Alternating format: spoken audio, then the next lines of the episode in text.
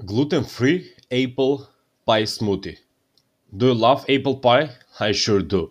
When our local farmers started bringing fresh apples to the mar- farmers market, my son asked if we could make an apple pie.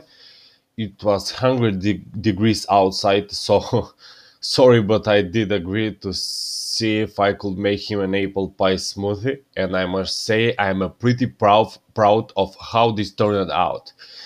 Now you can enjoy an apple pie all year round, even when it's hot outside. Science, this is your secret to no-bake apple pie. Okay, there is a recipe. First step, blend apple, yogurt, agave and spice in a blender und- until well blended. Step two, add the frozen, add frozen banana to smoothie and pulse until well blended and uniform in- into the texture. Step three.